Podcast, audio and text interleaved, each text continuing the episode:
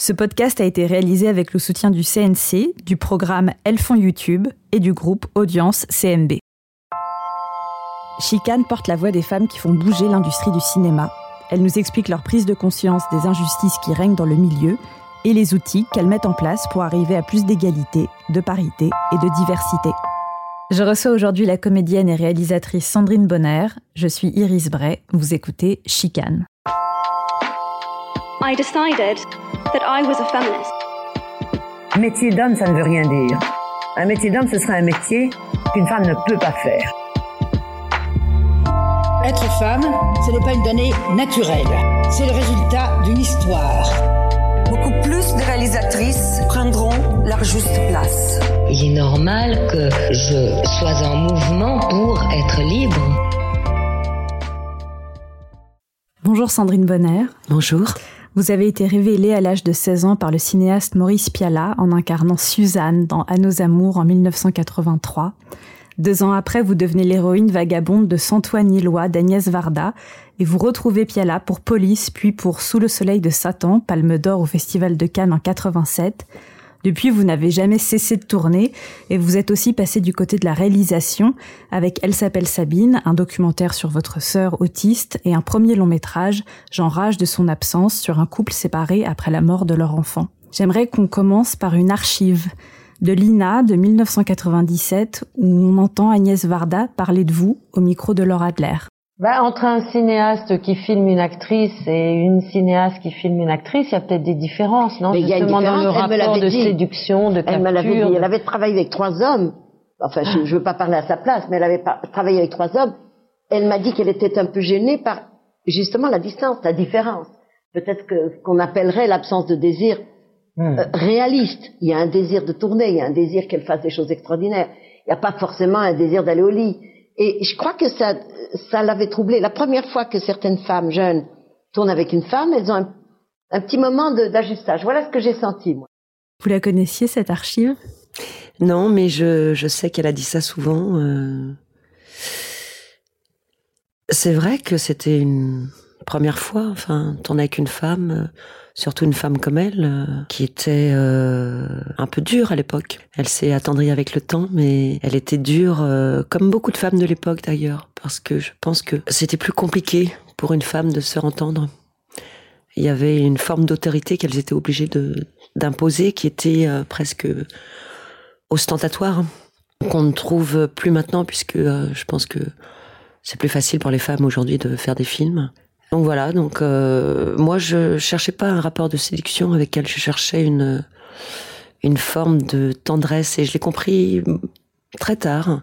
J'ai compris que je j'essayais de faire un, un transfert comme j'ai pu le faire avec Piala, de trouver une, une maman de substitution, ce que j'avais avec euh, avec Piala, euh, parce que Piala c'était à la fois mon mentor, mais mais aussi un un parent d'une certaine manière, un père qui m'a éduqué dans ce milieu-là. Et est-ce que Agnès Varda vous a aussi éduqué à autre chose? Ah oui, complètement. Mais ça, je le savais pas à l'époque. Je le, j'étais trop jeune pour le comprendre.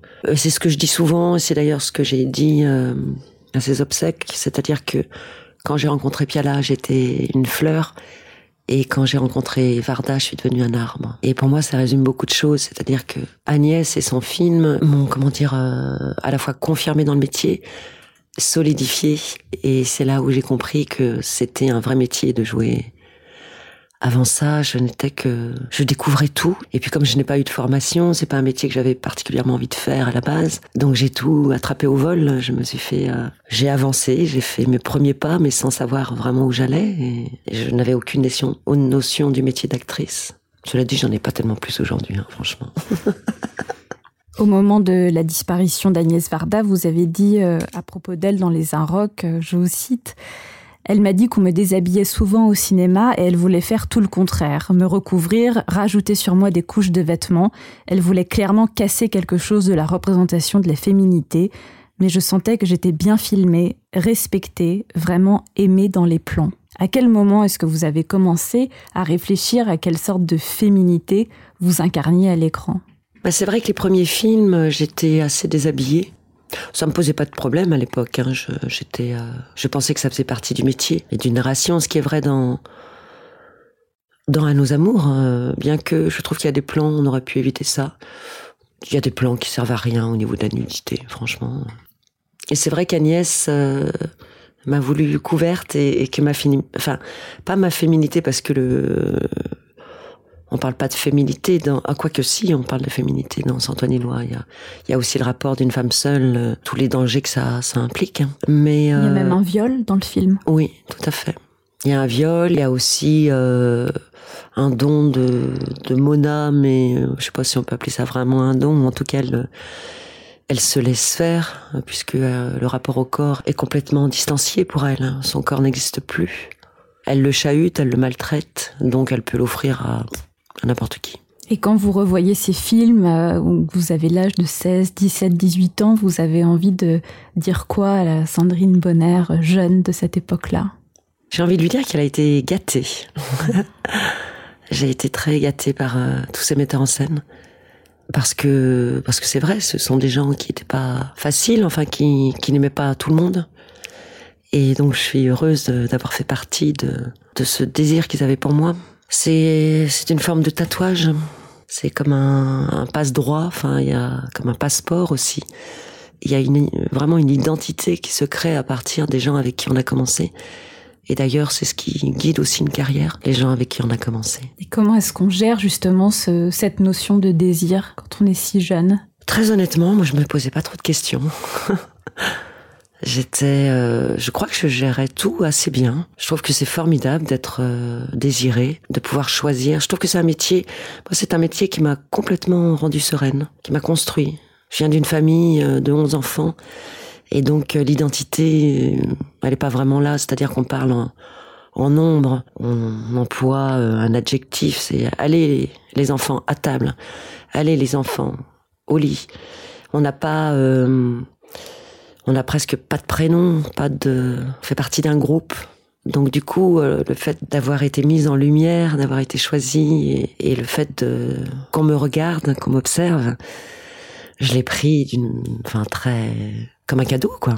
C'est comme si on vous donnait une voix. Ah bah ça m'en a donné une, hein, parce que je m'apprêtais à faire un stage de, enfin, être coiffeuse ou fleuriste, hein, vous voyez. J'aimerais qu'on parle un peu de du film de Piala qui s'appelle euh, Police.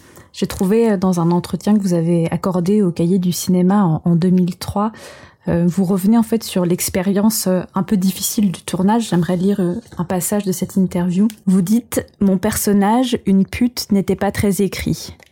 Il y avait des petits bouts de scène pas du tout intéressants, et je me trouvais trop jeune cette fois. Bref, je ne le sentais pas, et d'ailleurs je trouve qu'il m'a mal filmé. Ce plan où Depardieu est assis, je sors de la douche et il ne cadre que mon ventre et mon pubis à côté de la tête de Depardieu. Je lui en veux toujours. Il aurait pu couper ça. Police, c'était un film de mecs, ils étaient comme deux machos, et moi j'étais perdue, j'ai baissé la tête. Oui, c'était un tournage euh, difficile, mais je crois qu'il m'a fait payer le fait de, de, refuser le rôle de Sophie Marceau. J'avais refusé le film parce que j'étais engagée ailleurs. Je l'avais refusé aussi parce que je voulais pas être euh, sa muse. C'est comme un parent, au bout d'un moment on a envie de s'émanciper. Donc j'avais envie de ça et et puis je, je, le sentais malheureux, il voulait absolument que je revienne sur le film. Il n'y avait pas vraiment de rôle pour moi. Il a ce rôle de prostituée était euh, un peu plein de petits rôles qui étaient écrits et il en a fait un petit pot pourri et et puis je suis revenue parce que enfin surtout pour lui faire plaisir. Mais le tournage était difficile et puis euh, et puis c'est vrai, ils étaient ils étaient deux crétins. Je, je le dis encore aujourd'hui. Euh, Depardieu et lui étaient complètement cons. macho, euh, moqueur et pas gentil avec Sophie non plus. Enfin, donc c'était difficile de travailler dans ces conditions. J'ai pas peur des conflits, mais à condition qu'ils soient nécessaires. Quand c'est juste pour euh, emmerder le monde, c'est c'est très énervant, quoi. Donc voilà. Donc euh, Police a été une, euh, oui, reste un, un, mauvais souvenir pour moi. Et puis, euh, je trouve que c'est le meilleur rôle de Sophie Marceau, mais c'est pas le meilleur film de Piala. Comment est-ce qu'on fait justement pour sortir euh, de ce rapport entre le réalisateur ou la réalisatrice et la comédienne et un rapport de pouvoir comme ça qui parfois peut être violent sur un plateau? J'ai toujours euh, eu cette qualité, je pense, de dire les choses. Et comme j'étais euh, assez, euh, comment dire, assez spontanée, assez instinctive et assez rebelle, donc dès qu'il y avait un truc qui me plaisait pas, je le disais. Et, je crois que ça m'a sauvé. Et ça m'a sauvé aussi euh, mon âge, ma jeunesse et cette forme d'insouciance que j'avais m'a protégée parce que euh, les gens qui tournaient avec Piala avaient peur de lui et n'osaient pas beaucoup lui dire les choses. Alors que moi, je n'avais pas tellement de référence de qui était Piala. Et quand il était pénible, je lui disais et je lui rentrais dans l'art et, et j'avais peur de rien, quoi. Et il aimait ça d'ailleurs. Sur euh, Sous le soleil de Satan, on a eu une vraie engueulade et je suis partie du plateau et je lui ai dit écoute, euh, je tournerai pas. Et pas par caprice, hein, mais euh, c'était lié à un acteur avec qui on avait commencé une scène. Il avait changé l'acteur. Il m'avait pas prévenu. Il m'avait dit bah écoute, j'ai changé d'acteur parce qu'il est mauvais. Et si tu me crois pas, ben tu sais quoi, tu vas aller voir les rushs.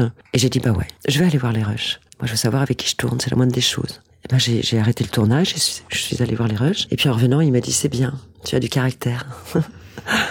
Aujourd'hui, aux États-Unis, il y a ce qu'on appelle des coordinateurs ou des coordinatrices d'intimité. Je ne sais pas si vous avez entendu parler de ce nouveau métier, euh, mais c'est donc des personnes qui sont justement sur le plateau, pour accompagner les comédiens et les comédiennes pour euh, vérifier dans les scènes de sexe ou les scènes de nudité qu'ils sont cadrés de manière euh, correcte ou selon les désirs et qu'il y a une autre forme de communication qui peut s'établir en fait entre le comédien euh, et le réalisateur et la ou la réalisatrice. C'est comme quelqu'un qui est là pour vérifier que tous les souhaits des comédiens et des comédiennes soient respectés dans des moments de vulnérabilité. Est-ce que vous pensez que c'est un métier qui est important euh, aujourd'hui. Est-ce que c'est quelque chose que vous auriez aimé avoir dans votre carrière? Non, alors moi j'aurais pas du tout aimé avoir ça parce que euh, parce que c'est comme une déjà une méfiance avec le metteur en scène. Il y a, y a quelque chose de on n'est plus vraiment euh, dans la scène, on est en train de flipper de comment on va être filmé. Déjà c'est c'est c'est faussé comme comme départ. Après ouais, je sais pas moi, je pense qu'un bon metteur en scène euh, doit savoir filmer des corps. Justement, quand vous, vous devenez euh, metteuse en scène, réalisatrice, j'aimerais euh, parler de cette expérience de, de, ce documentaire euh, quand vous décidez de filmer en fait votre sœur, au moment, à ce moment en fait de prendre la caméra, vous vous dites quoi? Est-ce que la caméra pour vous, est-ce que le geste de filmer, ça devient un geste militant? Est-ce que c'est un geste politique? Est-ce que c'est un geste artistique? Est-ce que ça devient même une archive? Parce que vous utilisez aussi des archives dans ce documentaire. La dimension en fait d'archive m'a vraiment marqué aussi dans cette manière dont vous avez de filmer euh, votre sœur à ce moment-là et votre sœur dans le passé. Pourquoi est-ce que vous avez eu envie de prendre la caméra? J'ai eu envie de prendre la caméra parce que euh, je voulais dénoncer une, une maltraitance, une non prise en charge, pas que pour Sabine, mais aussi, euh, enfin, d'une manière générale. Et dans un pays comme le nôtre, euh, qui quand même n'est pas le plus pauvre, n'est pas le plus, voilà, il y a des absurdités au niveau de la prise en charge. Donc je voulais parler de ça. Je voulais pas parler d'autisme parce que je ne suis pas médecin et, et puis il y a toute forme d'autisme et euh, c'est pas moi de parler de ça. Mais je trouvais aberrant que ma sœur euh, réapprenne des choses qu'elle connaissait déjà. Voilà. Donc j'ai pris cette caméra en me disant euh, je vais partir de Sabine parce que Sabine en plus les images d'archives dont vous parlez étaient des images qui me servaient. Ouais, je filmais Sabine pour montrer à ma mère les progrès qu'elle faisait. Et donc c'était des images positives et pour aller de l'avant. Et hélas, ces images ont montré tout, tout le contraire. C'est-à-dire que, enfin, c'est devenu un autre film. Voilà. Je, je, je, c'était comme un film familial que je voulais faire euh, d'une manière positive en disant regarde maman comme Sabine, elle, elle évolue, regarde ce qu'elle sait faire. Euh, bien sûr que ma mère le savait, mais mais ma mère était toujours à trop la protéger. Et c'est devenu un autre film, c'est regarder comme, euh, comme Sabine, et voilà ce qu'elle est devenue. Mais sans ces images d'archives, j'aurais jamais pu faire ce film, je pense. C'est vrai que dans les images d'archives, on a l'impression qu'il y a énormément de fierté dans, dans le regard que vous portez euh, sur votre sœur et que dans le film documentaire, il y a un, un, regard beaucoup plus engagé, beaucoup plus politique et presque meurtri, j'ai envie de dire. Donc le cinéma là est devenu une arme pour dénoncer pour vous? Oui. Et c'est, c'est encore un, vrai outil pour plein de gens. Je, continue à recevoir des lettres euh, ou de, gens qui sont concernés par le problème ou de médecins. On dit que c'est un outil de travail. Beaucoup de psychiatres disent ça. Et, c'est vrai que quand j'ai fait ce film, je me suis pas dit je vais faire un film, j'ai envie de passer derrière la caméra. C'était pas ça du tout. Mais je me suis dit aussi Sabine est une euh, héroïne et donc je vais essayer de la filmer au mieux et de tenter de ne pas faire euh, juste euh, de l'ordre de l'info, du reportage, mais essayer de de construire le film plus comme un documentaire, un, un portrait. Et, et j'ai essayé de, magnifier un peu les choses pour qu'elles soient plus jolies, à, enfin plus jolies, je sais pas si c'est le mot, mais que ce soit un vrai film, qu'on soit pas euh, dans un truc du genre euh, envoyé spécial ou. Mais je voulais que ce soit l'image de Sabine, que, ce soit un portrait. Parce que Sabine, pour moi, elle est comme une Camille Claudel, quoi. C'est c'est une sacrée héroïne, et encore aujourd'hui. J'aimerais parler de, de, quelque chose peut-être qui est un peu plus compliqué, mais on vous a entendu à plusieurs reprises dans la presse euh, exprimer votre malaise face au mot féminisme. Je me demandais si votre rapport à ce mot, à ce mot-là avait changé ces dernières années, voire ces derniers mois, après l'affaire Weinstein et le mouvement MeToo. Euh, Qu'est-ce que je peux dire là-dessus? Ce que je peux dire, c'est que euh, je suis tout à fait euh, d'accord de défendre euh, et de soutenir les femmes qui sont harcelées sexuellement. Je suis d'accord pour que les femmes euh, aient le même salaire que les hommes. Ça oui, je vois pas pourquoi euh, les femmes gagneraient moins. Je suis, euh, j'aimerais bien que la journée de la femme n'existe plus, parce que tant que la journée de la femme existera, ça veut dire que le problème ne sera pas réglé. Euh, voilà, je suis. Euh... Moi, j'ai déjà été harcelée euh, par un producteur très important et metteur en scène. J'avais 20 ans. Le type a essayé de me coincer euh, dans un couloir et de m'embrasser. Je l'ai dégagé tout de suite. Alors après, peut-être que j'avais une force, une maturité, je sais pas quoi, une audace plus, plus que d'autres, j'en sais rien, mais féministe est un, mot que je n'emploie pas chez, moi et que je n'ai pas envie qu'on emploie pour moi surtout. Mais, mais dans ce que vous décrivez, en fait, pour moi, vous, vous décrivez le, féminisme, l'idée d'être euh, solidaire des femmes qui parfois n'ont pas les armes pour dire non, l'idée de vouloir euh, un salaire euh, égal. Rappelons qu'en France, une réalisatrice gagne 40% de moins qu'un homme. Euh, tout ça, ce sont des, des paroles féministes. C'est ça le féminisme aujourd'hui. Ok, alors je le suis. Mais c'est un mot que j'aime pas. Moi, je suis pour euh, juste pour la, la justesse des choses, la parité. Il y a eu des articles où euh, on me mettait justement dans les, les femmes qui parlaient contre Weinstein. Moi, j'ai jamais eu envie de ça. Je veux dire, euh, je suis effectivement, euh, encore une fois, pour défendre euh, les injustices, quelles qu'elles soient. Mais je ne veux pas euh, qu'on me qu'on m'englobe. J'ai pas envie de dire qu'on dise de moi que je suis une féministe. J'ai envie qu'on dise que je suis pour la la parité, pour la justesse des choses, pour pour les femmes et pour les hommes.